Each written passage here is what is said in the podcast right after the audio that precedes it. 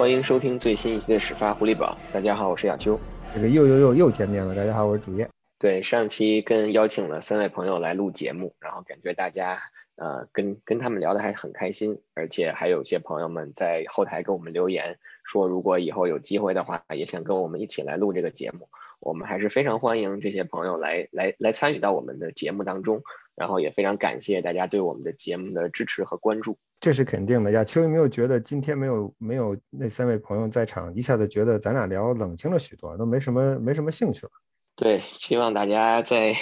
听的时候不要不要现在就停就停暂停收听啊，继续听继续听下去，因为确实这周过去的一周，其实新赛季慢慢的就。临近了吧？因为各支球队的这个 OTA 就开始了。那爱国者这边的这个 OTA 也是从本周一开始正式的开始了。整个的这个 OTA 呢，其实在联盟的要求下呢，是只允许举办十次。然后也就是说，在这个从本周一开始的这三周里，爱国者可以一共组织十次 OTA。那这周呢，爱国者是安排了三次 OTA，然后是周一，分别是周一周二和周四。今天就是周四，我们现在录节目的时间就是周四的晚上，而且今天的这次 OTA 呢比较特殊，也是第一次向媒体开放，所以今天也是有一些媒体到场去观看了今天的这个训练。啊，既然说到 OTA，亚秋先给大家简单的说一下什么是 OTA。OTA 是基于劳资协议中固定条款，NFL、NFLPA 同时允许球队跟球员进行进行休赛期的训练。OTA 的全称是 Organized Team Practice Activities。一般来说呢，这 OTA 可能不仅仅是呃针对球队训练，很多时候，比如说球队参加一些什么活动，它也可以算作 OTA。但目前的越来越多的情况下，球队都会把训练集中的训练当做 OTA。OTA 一般来说有几种方式，一种方啊一种形式是自愿，比如说现在我们讨论的 OTA 的训练，实际上是球员自愿参加的。等过一段时间，当我们就会听见说有些 OTA 是 mandatory 的，就球员必须要参加。如果你不参加，球队就有权利扣你钱了。所以到这一个到这个阶段呢，这个 OTA 就更加的严肃一些，或者训练会更加的正式一些。所以我们现在目前所处的这个阶段仍然是啊，就就是自愿阶段，球员们可以来，可以不来，可以根据自己的情、自己的情形、自己的需要来决定是否参加球队的 OTA。呃，关于这个训练，其实还想再多说一句，就是今年因为 COVID 嘛，因为这个新冠的原因，去年有过一次。去年的这个时候，我们已经美国实际上已经进入新冠了，基本上 OTA 已经完全部取消，全部改改成了线上。今年由于形势有所好转，所以大家开始逐渐的恢复 OTA。可是很多球员仍然是因为健康的原因啊，健康的考虑，不愿意参加。啊，就在前不久。很多人，尤其那些成名的球员是谁，我们就不点名了。曾经有人说过，说这个其实没必要来 OTA 嘛，对吧？你从来不会有人，你从来不会见到这个 baseball 的 pitcher 在十二月份拼着命在扔 fastball，在扔那种快速球，这是没有意义的事情。所以大家应该不用参加 OTA。大家，我们都是职业球员，大家都是成年人，完全可以自己在家锻炼好自己的身体。但是实事实上是什么呢？就是对于那些成功成功人士，你是可以不用参加 OTA，你的你的地位已经非常稳固了，恨不得球场球球员球迷整个球队都翘首企盼着你的回归，你没有任何压力在竞争上。但是对于大部分球员来说，并不是这样，尤其那些年轻球员、新秀啊，签来的那些 free agents，或者是那些就是落选的新秀，他们都需要通过季前的训练来。为自己赢得今年的饭碗，为自己在在球队在联盟争取上场的机会，所以对他们来说，这个 OTA 哪怕是自愿的都非常非常重要。对于爱国者而言也一样。就在前不久，爱国者的球员也通过 NFLPA 发了一个声明，他们说在声明里边，他们说到说，鉴于我们对联盟的防疫措施的不是很满意，所以我们很多球员不会参加球队的呃这种自愿的训练。呃，我们这不是整体行为，所以很多球员仍然会到场，但是相当一部分球员不会到场。这是当时爱国者球员发布的消息。但是事实上，我们通过这周一、这周二和包括今天的训练报告来看，非官方的训练报告来看，绝大多数球员，尤其是新来的、新来的自由球员和新来的新新秀，包括上个赛季啊一直为主力。努力的那些主力位置努力的那些球员，基本上都到了现场。所以，尽管现在的这个训练是自愿性质的，但是很显然，球员对他的态度仍然是非常非常重视。对，先先 echo 一下刚才飞哥说的那个某位球员，这某他某他主要是某位球员，你拿了冠军，你说啥都对，对吧？你拿了冠军，你你不愿意来你就不来，而且以前他也不参加，所以他现在肯定还还是肯定站站队说不用参加，就自己训练就好了。结果你大家都不用来了，结果这名球员带着他手底这些球员偷摸训练，结果就跟就跟咱们小学那些学霸一样，说我在学校我不好好上课没关系，我。我交头接耳，我看小说，人人家回家努力学习，考试照样能考一百。主要是他号召力比较强嘛，所以拉拉出几个几个几个球员啊，在自己去个去个公园，去个体育场训练，这个也是 OK 的。但是其实对于就是我觉得确实是对于那些年轻球员呀，或者包括那些落选新秀来讲，一方面确实你有这个机会能尽快的让这个教练看到你，因为你再去看你过去的这种大学的表现，包括录像，这都是属于纸上谈兵。更多的还是需要通过这种训练才能去真正的了解你。另外一方面就是像那些球员，他本来的薪水就少，他有很多的那种 bonus，其实就是从 OTA 第一天开始就算了。对，所以他来他才能挣那份钱。对，而且其实刚才亚秋你也说了，只有十天的 OTA，紧接着就 mini camp，紧接着就 training camp，你实际上能让教练看到你的时间，两只手加上两只脚就数过来了。你再 miss 掉五天、十天。等你再回来的时候，你还跟教练还没混熟呢，你可能就被 cut 了，就到了球队裁人的大限了。他怎么可能留住你？所以，对于对于这些年轻球员来说，他们也会愿意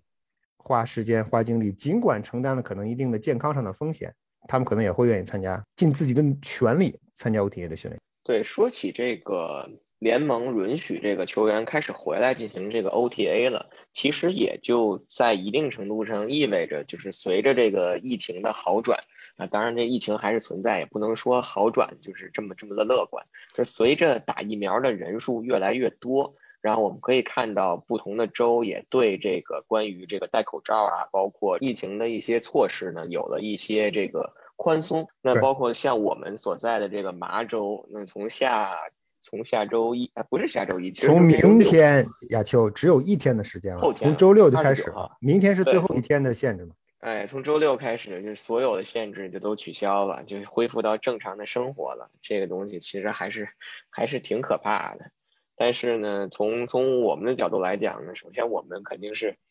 疫苗都打了，两针疫苗都打了，但是我们也知道这个这个。即使你打了这个疫苗，你还是存在着被感染的风险。所以从这个角度上来讲，从我们自己来说，肯定还是会会戴会会去戴着口罩，然后尽可能的去小心谨慎吧。但是从另外一个角度来讲，其实也是希望大家如果说有这个机会，然后可以去打疫苗，还是尽快的去去完成这个疫苗的接种。对，无论是在国内还是在美国，无论你打什么样的疫苗，我觉得这都是非常关键的一步。因为我们都希望生活尽快回到正轨，我们都希望尽快尽快能回到球场看球，希望所有的一切都回到回到当初的样子。怎么才能做到这一点？就是所有人都打疫苗，就是所有人都接种疫苗，都产生免疫力。我们不是医学专家，我们不知道这些疫苗是不是对各种各样的变种有效，但是我们能知道的就是，尽在目前的情况下，根据目前我们所掌握的信息，打疫苗。对整个社会都是有好处的，所以希望大家积极积极的参与疫苗的接种。呃，聊的聊的稍微的稍微的有了点远，咱们回到这个爱国者的这个话题上。就是首先刚才飞哥也说了，就是随着这个接种疫苗的人数越来越多，然后球场可能会在新赛季的时候面向这个球迷开放。然后前两天我看新闻也是说嘛，到目前为止三十二支球队里面有三十支球队。基本上都可以保证，在新赛季开始的时候，可以这个敞开大门，欢迎球迷重新回到场上。从我们目前掌握的这个消息来看，也确实是这样。尤其是爱国者这边，我觉得如果照这个形式下去的话，可能到揭幕战，甚至到季前赛的时候，我们就可以迎来这个 full capacity，就是相当于是百分之百开放，不会去限制这个球迷人数了。对，嗯，亚秋，刚才你提到说麻州的限制后天就要取消了，所以从后天开始，NBA、Basketball 包括 NHL 他们的比赛，TD Garden 跟 Fenway Park 都已经可以满场，可以就是不限不受限制的卖票。所以我们也非常期待看看，当把这些限制取消之后，球迷们会不会？因为从球迷的内心深处来说，他们肯定想去看球。但是我觉得，在另外一个从另外一个角度来说，恐怕也会有人有有跟我们同样的担心：到底安不安全？到底是不是就没事儿了？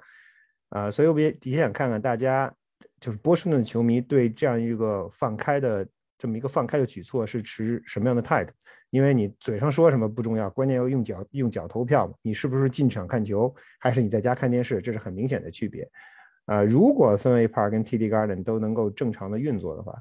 那八月份、九月份吉列体育场满场恐怕也不会是一个很非常遥远的事情。那咱们来来聊一聊 OTA 吧，简单的聊一聊。虽然这一周只有三次这个 OTA，然后虽然说这种球队组织的活动，它不会去有官方发布这个哪些球员来来参加训练了，哪些球员没来，但是呢，可以通过。球队官方的媒体，然后这三次训练以后发布的照片，然后包括今天有一些媒体允许到场去进行一些拍摄，参与了这个 OTA，然后去全程观看这个 OTA，可以通过这些照片里球员的出现，我们可以大致的推测出有哪些球员，然后参与了这些参与了 OTA 的活呃这个组球队组织的训练，哪些球员没有来。在节目的最开始的时候，当时飞哥提到过。主要缺席 OTA 的球员，大多数来讲都是一些老将，比如说这三天我们完全没有看到 D Mac，然后没有看到 Gilmore，然后 Calvanoy 我们也没有看到，没有看到 High Tower，这也是一个前两天我们曾曾经提出来的问题。对 High Tower 这个话题，我们稍崩一会儿，然后再再来聊他两句。然后呢，进攻锋线上呢，比如说这个 Isaiah One，还有包括这个 Trent Brown，我们没看见。就完全没有没有回来，对。然后呢，跑位的这个位置上，应该 James White，然后包括 Sonny Michel 也没有回来，对，没有见到。另外一个跑位 Damian Harris，我不太确定，好像也没有看见他的。今天看到的最新的报告是 Damian Harris 出现在了场边，但是没有参加训练，就没有参加那个没有参加 drill，没有参加跑跑动的持球训练，但是他但是他到场了。OK，其他的比较重要的一些球员里，嗯。Lawrence Sky 应该是没有没有没有没有参加这三天，我印象中都没有看到他的身影。然后再一个就是可能就是 Nick Falk 没没参加，但这个东西我觉得也也不是特别的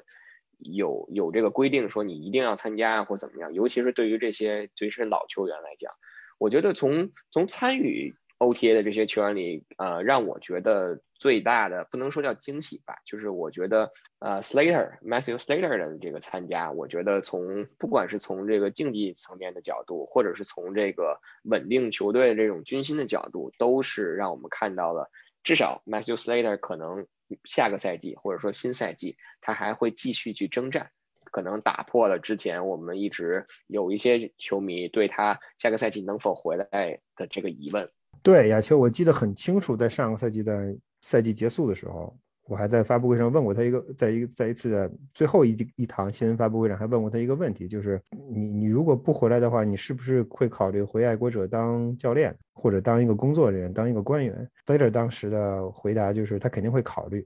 但是那个时候之所以有这个问题问出来，就是实际上从他当时的字里行间，已经隐约能看出来他有他萌生了退役。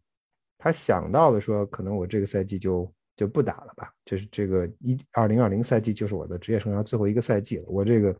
你从从 Slater 的荣誉啊、个人荣誉来看，他其实也没有什么，他也没有什么再再想争取的了。他他已经荣誉等身，他该有的他都有了，Super Bowl 的戒指也有，All Pro 跟 Pro Bowl 已经进的不耐烦。所以从这个角度上出发，今年看到他回来，出现在了球场上，确实是一个挺大的惊喜。当然，我们还是说，现在还是仍然为时尚为时尚早。他有可能打了，再打一半半个月、三个礼拜过去，就说不行了，我扛不住了，我退役了。这种情况下，不，这种可能性不能排除，也可能会存在。但是至少从现在来看，他出现在了球场，啊，作为为数不多的老将参与这个自愿的 OTA 训练，实际上是一个很积极的态度。也就说明，如果不出意外，他仍然会继续。代表爱国者参加2021赛季比赛。我们之前说过一个问题，就是爱国者这个赛季人员变动非常大，不仅仅是底层人员变动大，你的上层建筑人员变动也很大。所以你急需这种，或者你需要这些老将留在队队中起到稳定军心的作用。所以 Slater 如果在，那无疑是非常非常好的一个结果。刚才忘了说啊，其实今年新签来的那个 John Smith 这三天也没有出现在那个 OTA，所以我感觉可能不知道不知道下个下个星期，包括甚至再过一个星期，就是因为爱国者还有七堂七堂的这个 OTA 的训练嘛，不知道那个时候他会不会出现到这个训练场上。然后刚才我们说要回来聊一下这个 High Tower 的这个问题，因为确实也是在应该是这周早些时候还是在上周末。Peter King 在他的那个节目里，当时说过，就是 High Tower 这个赛季会不会回来，有有点是就是横生变数了。因为之前我们一直在说，在上个赛季结束以后，这个 High Tower 说我下个赛季就会满血回归，但是呢，可能随着这个赛季新赛季的这个临近，然后再加上爱国者在线位位置上的一些补充。包括我们上期录节目，呃，笑晨，我记得他当时也说过，说听到有一些这个风声啊，或者是这个新闻在说 High Tower 回来可能会会成为一个变数。呃，其实，在今天早上这个 Belichick 举行的那个新闻发布会上，也有记者提问了他这个问题，然后 Belichick 当时的这个给出的回答就是，他觉得。Hightower 回来没有什么问题，所有就是今天到目前为止没有参加这个 OTA 的这些球员，并不意味着说他们就不会回来。但是呢，他说这个生活嘛，这个谁也不知道明天会发生什么，所以现在去下结论说 Hightower 回来还是一个为时尚早的这么一个结论。我其实觉得呀，秋啊，这个我觉得 Hightower 回来的可能性会仍然是非常大的。你为什么这么说？因为他从各方面的掌握的信息，包括从球员的反馈来看。Hightower 从今年休赛期开始到现在，一直非常积极的参与着各种各样的线上的 meeting、线上的会议，包括不断在给年轻球员提供一些就提供一些帮助啊，提供一些反馈啊，他一直是非常非常的 active。他不像钟家庭，钟家庭基本上就是会议，他因为他早早就宣布要退役了嘛，所以他很多会议就没有再参加。Hightower 在这点是不一样，然后再加上今天 Belichick。当然，Belichick 说话说的是非常的圆润，这话他你可以怎么听都行。但是我觉得字里行间流露出来的意思就是，啊，他他不认为 Hightower 会退役，啊，如果不出意外的，Hightower 应该会回到爱国者。所以我也认为，爱国者不像不像在为 Hightower 退休做准备。尽管他签了很多球员，但是我们可以看到，真正能打就是 middle linebacker 的球员其实并不是很多，其实主要都是都是在两侧补的是 edge。Hightower 回来，恐怕他不会再打 Edge。呃，以他的经验，以他的年龄，恐怕放在中间会更合适一些。所以，我觉得爱国者如果 Hightower 萌生退役或者想退役，他现在肯定已经跟 Patriots 交交流过，他绝对不会说等到六月份、等到七月份再说退役的事情。所以，他如果现在不提，如果现在队内仍然认为他会接着打，除非发生一些意意外的情况，或者发生一些我们都没有啊都想象不到的状况，啊，在未来的几个礼拜的时间里。否则的话，我觉得 Hightower 留队接着再啊再打一年的可能性仍然是非常非常大的。而且再再多说一句，就是在上个赛季之前，一九赛季实际上他打得非常好。他并不是说一九赛季已经打了个已经走了很大的下坡，其实并不如此。他一九赛季的成一九赛季的数据和表现都非常出色。上个赛季确实由于确实由于新冠原因，因为他当刚刚刚他有了一个孩子，上个赛季，所以因为这些原因选择休赛。从这个角度来说，他也不应该选择在自己。职业生涯还处在比较高峰的状态下退役，因为他还有，我觉得还能有，还能为爱国者或者为他自己在赛场上拼搏。我们希望他不会退役，当然我也不觉得他会退役，所以我们我们慢慢看吧。现在下结论可能还为时尚早，我们静观其变吧。因为确实离真正的这个季前赛开始都还有三个月，六七八将近三个月的时间。刚才说起他去年新迎来的一个孩子，我突然想起那个 Lawrence Guy 没有出现在这个 OTA，也是因为这个原因。对，估计因为上周，对上周那个 Lawrence Guy 的那个新闻发布会，他不是还说嘛？他说刚迎来了一个女儿，所以他现在因为这个的问题，还是不会去去来回来，然后参加这个 OTA 的。对，呃，其实这个 OTA 三天下来吧，从这个爱国者官方披露的一些照片。然后视频，包括今天有一些媒体到场的媒披露的一些视频来看呢，大家最为关注的焦点肯定就是四分卫了。然后，毕竟说四分卫现在是我们有四个球员，因为上周的时候我们签回了这个 Hoyer，所以现在等于说爱国者在四分卫位置上一共有四个球员。飞哥通过这个一些透露出来的这些视频也好啊，或者是图片也好，或者是一些记者到场观看记者的这个反馈也好，觉得这个对四分卫的这个竞争有没有一个什么新的看法？有看法，但不是新的呀，球。我的看法是一成不变的。确实说啊，好像说从今天流露出的这个消息来看，这个 Mac Jones 基本上是锁定了二号四分位的这个位置。可以强调一下。好的啊，但是有有一件事，我觉得咱们在说说这个 OTA 的具体的表现之前，咱们有一条要说清楚呀，球就是呃，Belichick 曾经说过，包括今天上午他在新闻发布会的时候也说过，就是现在 OTA 主要的目的是什么？就是主 OTA 在现阶段。它主要的目的仍然是帮助球员，或者让帮助球员习惯爱国者的进攻体系，或者不仅仅是进攻体系，包括防守体系也一样。然后帮帮助球员适应，重新适应现在这种训练比赛的这种节奏。因为大家都再怎么样都歇了好几个月了嘛。真正球员之间的竞争还远远没有开始，真正球员之之间的竞争要等到 training camp。甚至今天有有媒体问了他一个类似的问题，Belichick 说：“我根本没有时间，根本没有。”时间去想到底什么时候应该画那道线，比如说我们从七月二十五号就开始就开始让球员们竞争首发位置了。这七月二十五号谁画的？有什么道理画？没有人没有没有任何道理来画这根线，直到最后他觉得一切都会水到渠成，按部就班的走到那一步的时候，然后竞争自然而然的就开始了。所以目前。今天是完全公开的训练。今天我们所看到的一切东西，我们不知道。呃，当然，因为我们什么都没有看见，之前什么都没有看见。我们今天通过各种渠道，我们看到了一个一个小时的训练片段，所以大家都非常激动，想从中挖掘出各种各样有用的信息。但是，其实你仔细想一想，很可能今天的这一个小时的时间，只是爱国者或者从 Belichick 的角度来说，可能他已经。安排好了，他想让你看什么，他就训，他就练什么。他不想让你看的，昨天、前天可能都已经练过了，因为他之前已经练过两天了。未来还有若干天你看不见的训练，他也可以把他不想让你看的东西挪到未来。他今天知道你在那看，知道你记者的长枪短炮都已经设好，知道你在今天的公开训练之后，你回去肯定会大谈特谈。那好，那我就给你练出，我给你摆出我想让你看的东西让你看。所以通过今天他的训练。呃，到底我们能看出什么来？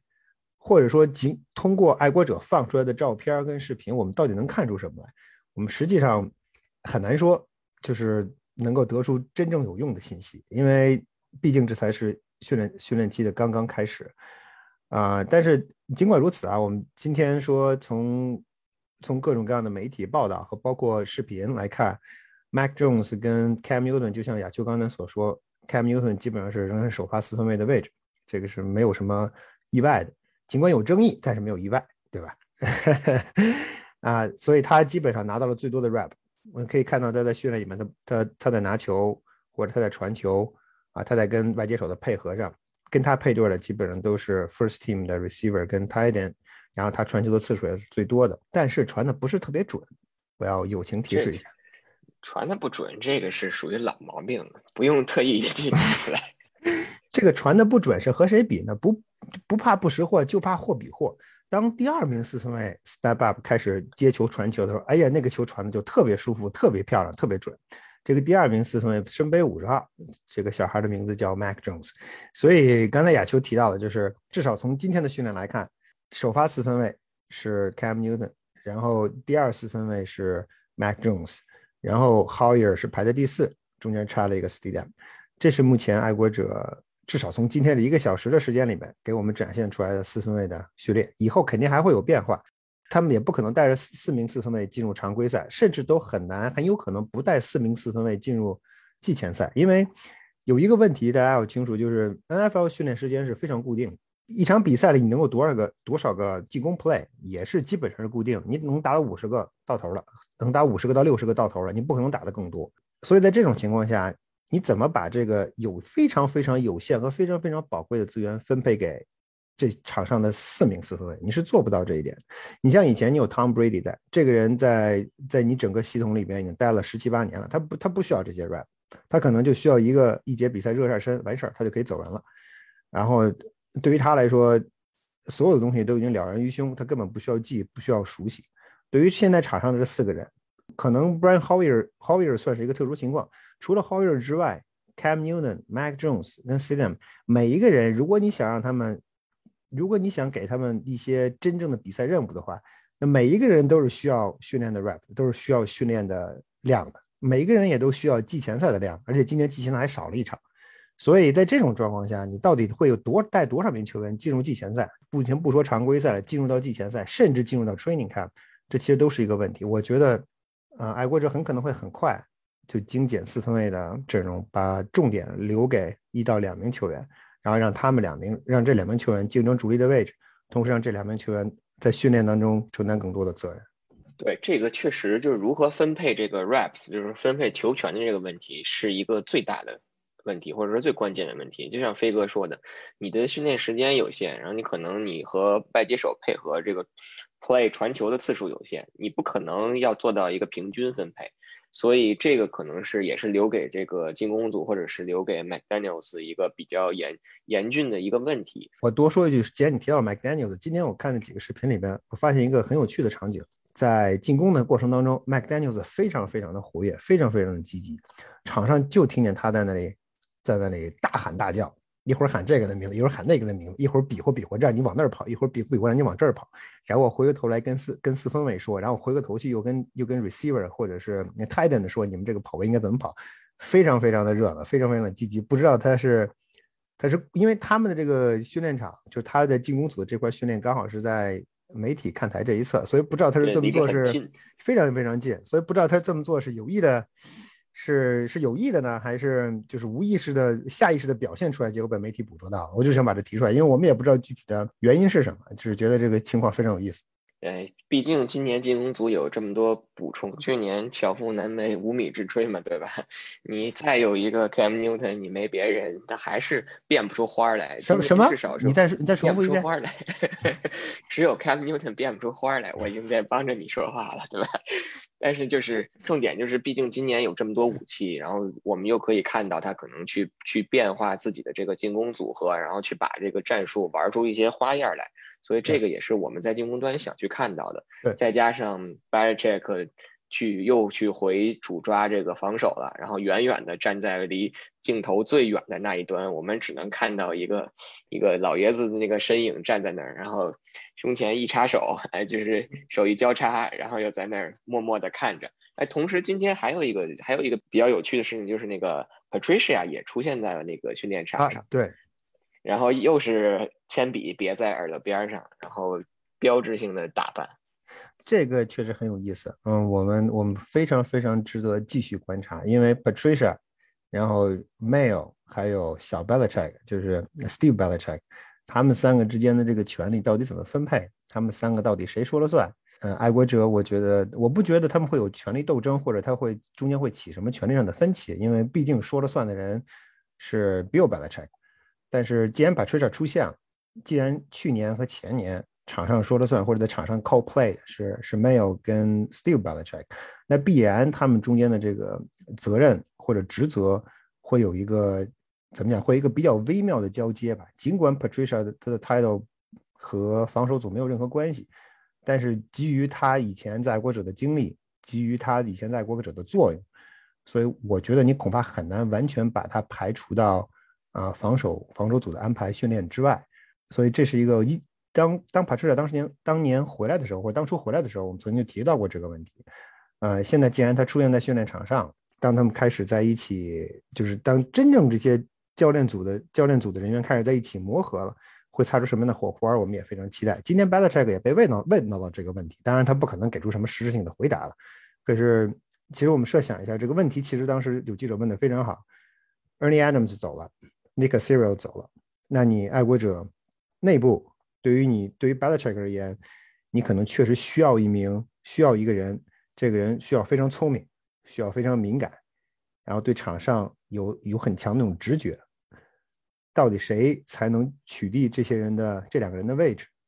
也许 Patricia 是个人选，我们也不知道。但是至少从今天亚秋刚才你谈到的细节来说，他们两人在站站在场边聊了很长时间。有可能 Patricia 会是一个潜在的人选。对，刚才飞哥还忘说了一点，就是那个记者当时还问他，就说你你最信任的，就是当时他 特意强调了这个词儿，因为确实毕竟 想让 Belichick 去信任，去产生或者是让 Belichick 产生对某名球员或者是对他教练组成员里的信任，这还是一件比较难的事儿。所以像合作了这么久，然后最值得信任的这个大胡子回来了，确实肯定在防守上会有一一些或者说是有很大程度上的帮助。我目前觉得，就是可能最后 Patricia 可能在训练当中会去帮助，在这个防守上会有一些作用，但是可能真正到比赛当中，我觉得他都可能不太会出现在场边，可能更多的还是坐在上面的 box 里面，然后去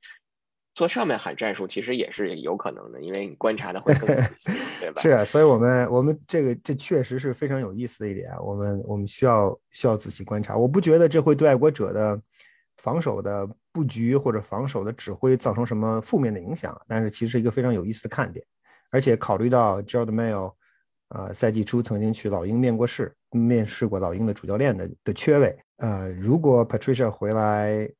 在防守上有了更多的话语权，那会不会影响 Mayo 对未来在国对他自己在国者未来的判断？所以这也很有意思。那我们刚才说了这个防守组，或者说是从防守组教练员的这个角度上，有没有什么有什么值得去注意的？那飞哥觉得从这些球员里面来说，有没有值得特别的去关注的？在刚刚过去的这一周的 OTA 的训练当中，有亚秋，我其实有两名球员我很在意啊，一个是 Winovich，再有一个是 Josh w o s h e n 这两名密西根的球员啊，Winovich 现在不知道他到底怎么样，他的前途也未卜啊，他今天没来。他今天今天都没来，你说说。他今天本来是要来，而且还给他安排了一个那个新闻发布会的嘛，然后结果没有参加今天的训练。嘿，这个有意思哈。难道他是怕记者问他一些比较刁钻的问题不成？很有这个可能。因为我们就知道啊，朱东来了，所以这朱东的位置会不会把温东位置给顶掉？所以对他来说，实际上是这个赛季很微妙也很关键。但我尤其想提的一个名球员是乌什。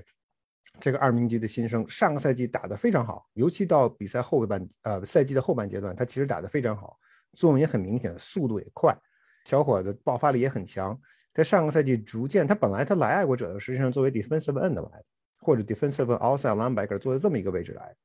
但是现在他在爱国者队内到底会是一个什么样的角色？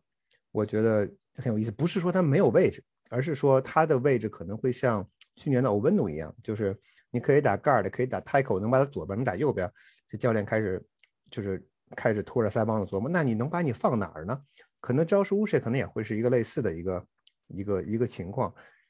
爱国者在 Jimmy Collins 走了以后，在 linebacker 这个位置上，上个赛季上个赛季就不提了。我们上个赛季实际上是一个非常变态的赛季，但是 Jimmy Collins 走了以后，你就算从现在的爱国者队内来看，你都缺少一名能够速度很快。能够进行，能够又打 coverage，就是那种所谓的 utility 的 linebacker，你可以打 coverage，然后可以用它，可以在它身上产生产生出很多种变化。它可以去，可以去 rush，然后也可以去去 cover。我那天发现了一张照片，我觉得很有意思，就是在第一天爱国者发布的 OTA 的照片，有一个场景就是，啊，第一是八十五号的新新的 titan 啊，Hunter Henry 拿了个球，接球跑动，在他身边紧跟着他跑的，就是赵世武神。他为什么会跟着他跑？很有意思的一个情况。然后还有一张照片是啊，Belichick 在和两名球员交谈，就交被在被 Belichick 特殊训导的这两名球员，一名是 McLellan，也是 inside linebacker，另外一名球员就是赵世武神。他为什么会和另外一个 inside linebacker 站在一起接受爱国者主教练的指导？也很有意思。会不会就意味着他的位置会逐渐的从线上？挪到线后，然后从线外从外侧挪到内侧，他的这个位置就会产生一些非常微妙的变化。同时，对爱国者的防守体系来说，Jimmy Collins 走了以后留下的这个空当，很可能就用它来来补进来了。我们在未来的一段时间里面，可能会看到更多的类似的消息。呃，如果我们有机会去现场看他们训练的话，我们也会尤其注意一下赵世乌什这名年轻球员的成长和他在场上的具体的位置。那我们聊完了这个，闲聊完了这个，整个像过流水账一样过完了整个爱国者过去的这一周三堂这个 OTA 训练课以后的这个情况以后呢，我们最后来聊一个，也是跟爱国者在这周呃发生的密密切相关的一则传闻，就是亚特兰大猎鹰啊决定将他们的这个外接手 Julio Jones 交易走，或者不是说他们决定交易走，其实是 Julio Jones 早就想走了，在选秀前就已经通知球队想走了。然后呢，我们也看到了 Julio Jones 离队的这个或者说交易的这个传言和爱国者这边，然后紧紧的联系在了一起。然后包括甚至有一些博彩公司开出的这个赔率，然后就是胡辽重斯的下家。目前爱国者和这个泰坦可以说这两支球队在名列前茅吧，或者说是遥遥领先。我觉得好像 Patriot Patriot 是不是已经已经是最大热门第一了，是吧？是。但是但是这两天好像你看，从昨天那个 Titans 那个 AJ Brown 亲自去这个招募胡辽重斯的这个情况来看，可能。Titans 也下的这个功夫啊，可能要比爱国者要要猛 那个劲儿，至少从球员那角度来讲，或者说从流出的这个新闻的角度来讲是这样的。那呃，还是像之前一样吧，像每次聊这种传闻的时候，我们来聊一聊，觉得 Julio Jones 能不能来？飞哥觉得 Julio Jones 或者说爱国者会不会把他交易来？就我觉得这个这个事情得两面来看，就是你从。咱们都玩 fantasy 嘛，对吧？Julio Jones 可能长年累月都是你，你要想要要抓一个 receiver，你可能第一个要抓的，要么是 Julio Jones，要么是 OBJ，可能也抓不出什么更多的人了，就说明他在场上作用还是很明显。但是呢，我觉得从球球员的球球队的角度出发，你想引进一名球员，你有很多的考虑。我个人认为 Patriots 可能不会，呃，把他弄过来。为什么？几几个原因。第一，成本。归根结底还是要到成本，还是要到成本上。我不认为爱国者的工资帽有什么任何问题。Julio Jones 的 Julio Jones 虽然不便宜，但是以爱国者现在的薪资空间，爱国者要大家要记住，到目前为止还没有进行过任何针对薪资空间的合同调整。也就是说，如果爱国者需要释放空间，第一，爱国者现在不需要释放空间，就可以直接把 Julio Jones 弄过来，然后也不会影响爱国者的签签约新秀，因为有 Top Fifty One ru。再加上爱国者目前还没有进行过任何工进和现有现有合同的调整，为自己释放空间，所以他有很大的操作的余地的。所以工资空间、薪资空间对爱国者来说不是问题。但是问题就出现在你把胡里欧·重斯弄过来之后，他今年的大合同、明年的大合同、后年的仍然是不便宜，仍然是一千多万的合同。那你是不是愿意后年他就三十五岁？你是不是愿意给？一名三十五岁的球员，或者哪怕是明年三十四岁的一名球员，仍然付给他一千多万美元的薪水和工资。然后，同时，你是否愿意花出一个首轮或者一个二轮？实际上是一个很高的顺位了。引进一名球员，你可能只能使一年或者两年。呃，我们都知道爱国者现在是 win now win now，但是实际上你看爱国者目前的建队的思路，它并不是包括 free agent，其实从 free agency 你就能够看出来，他并没有签很多。所谓那种顶尖的大牌球员，然后年纪大把，并不是如此。他实际上仍然是希望以年轻化为主，所以我们看到他签来的那些 tight end 跟 receiver 年纪都不大，都是二六七岁的当打之年。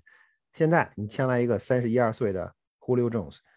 啊，那他他能不能，他是不是跟你之前所有那些舰队思路相冲突、相违背？我觉得是，这是值得考虑的一个问题。他上个赛季伤病不断，打了九场比赛。所以你下个赛季他到底还能打多少场，你也不知道。他是不是真正能做到像以前的胡里欧这种？我们都记得超级碗上他他在他在面对爱国者的时候那个那个那个接球，那个 roll 爱国者的脚位 roll 实际上是完全没有办法封的严丝合缝，但是就是没法防住的。他还是不是那个胡里欧 Jones？现在可能也要打一个大大的位置号。还有一个一点，我觉得需要指出的是，就是他现在是有有约在身的球员，所以你要想跟他签约。你要想把他弄过来，你唯一能够相信的，对于他的身体状况，你唯一能够相信的就是他的 agent 和 Falcons。你不可能像其他的 free agency free agent 一样说，你来我们这儿，我们试试，看你跑两圈，试骡子试马，试骡子试马，我们出去溜一溜，然后顺便再给你敲打敲打这儿，敲打敲打敲打那儿，看看你身体有没有问题。你做不到这一点，你能够看到的就是比赛录像，然后是他们的证词。所以你是不是能够相信这些人？你是不是能够？那他们肯定会说：“哎，忽略中忽略我已经百分之百的啊康复了。”但你是不是能够相信呢？所以这可能也是一个非常 tricky 的地方。所以我觉得从爱国者的角度出发，不太应该花这笔钱把忽略引引进过来。再加上明年后年，实际上爱国者的工资帽并不会特别富裕，如果你今年把他弄来了，可能明年后年你又得想办法把他弄走，或者想办法重构他的合同来释放薪资空间，帮助你留住球员或者签新的球员。我觉得这个行为得不偿失，所以我个人不是特别看好。不知道亚秋你怎么看？我还挺看好的。嗯，这个问题上咱俩可能又站到相对的这个位置上。我我其实是挺挺看好，或者说其实我是挺希望爱国者去把他交易来的，但是。至于说你把它交易来了以后，你想让它发挥出多大的功效，或者说是对 Julio Jones 本人来讲有多少的空间，或者说是能不能让他就是能继续像以前那样展现出最顶尖外接手的这个水平，这个是后话。但是我为什么说我挺希望爱国者能把它交易来呢？第一就是说，我们现在有这个钱，它是 tradable 的，或者说它是 affordable 的，我们的薪资空间足够去把它交易来。这是第一点，第二点来说，就是确实像刚才飞哥说的，他还他除了今年以后，他明年跟后年还都是将近每年一千一百万的一个合同。然后从工资的角度来讲，对于一个三十四五六岁的老将来说，拿着千万的这个外接手的合同，确实可能会是相对来说比较高。但是还有一点你要去考虑的就是说，明年这这周也出新闻了，明年的那个工资帽。工资帽的那个 ceiling 就是它的上限已经确定了，嗯，较今年是有相当大程度的这个上涨的，所以说即使在这种情况下，在工资帽大幅上涨的情况下，然后吃掉吃掉这么一个，或者是用用一千万左右的这么一个合同给这样的一个外接手，我不觉得会是一个太大的问题。另外一方面就是我为什么希望爱国者能把他交易来呢？就是咱们先不说谁去打这个四分卫。确实可能是 Cam Newton 打这个四分卫，不能不说这个问题，这是一个 对呀，这是一个很关键的问题。胡流重子一路跑到十码线，Cam Newton 使劲扔球，巴拉落在了四十五码线上。对，这个是确实是一个问题。这就所以我在最开始的时候说，我说如果真正的把胡流重子弄来的话，可能对于他本人来讲，可能并不是一个最好的 match，因为我们目前来讲，这个四分卫目前来讲，他肯定还是 Cam Newton，所以说。你给 Cam Newton 配这么一个忽略重视，能不能用得上？这或者说能不能用好？这个肯定是一个问题。但是从这个这件事的另外一个对立面来讲，你想，大家都知道，你弄来了两个顶，不能说顶级吧，你弄来了两个很棒的金端锋，然后呢，你又基本上可以算是顶级的近端锋，我觉得。OK，你弄来了两个顶级的近端锋，你又把你的跑位阵容进行了补充。然后在这种情况下，你的四分卫自己又能跑，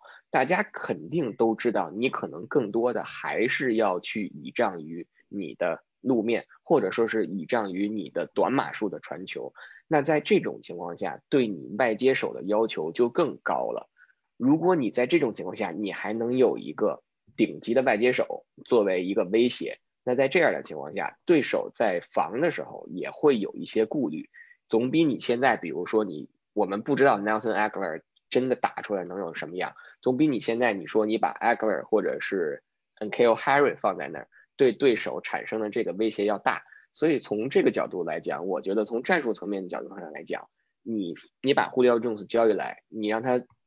在场上去列阵，我觉得对对手来讲，从防守上来讲，就很有可能会出现那种顾此失彼的那种那种结果。所以我觉得从这种角度上来讲，应该去交易这个 Julio Jones。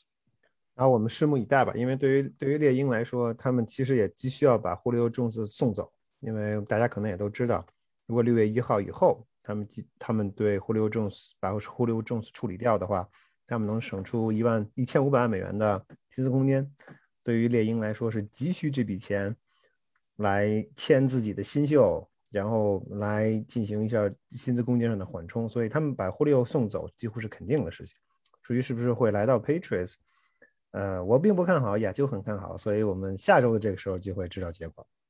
十一号球衣还空着呢，是吧？我记得飞哥当时也提到了这一点。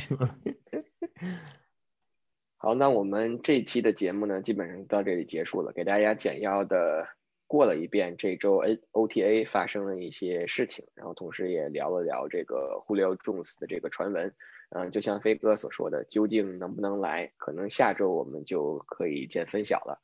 最后呢，还是希望我们的球迷朋友们在喜马拉雅、呃微博、微信关注我们的公众号“始发狐狸堡”，对我们的节目进行订阅和收听，也同时希望大家可以多多分享，分享给身边喜欢橄榄球或者是愿意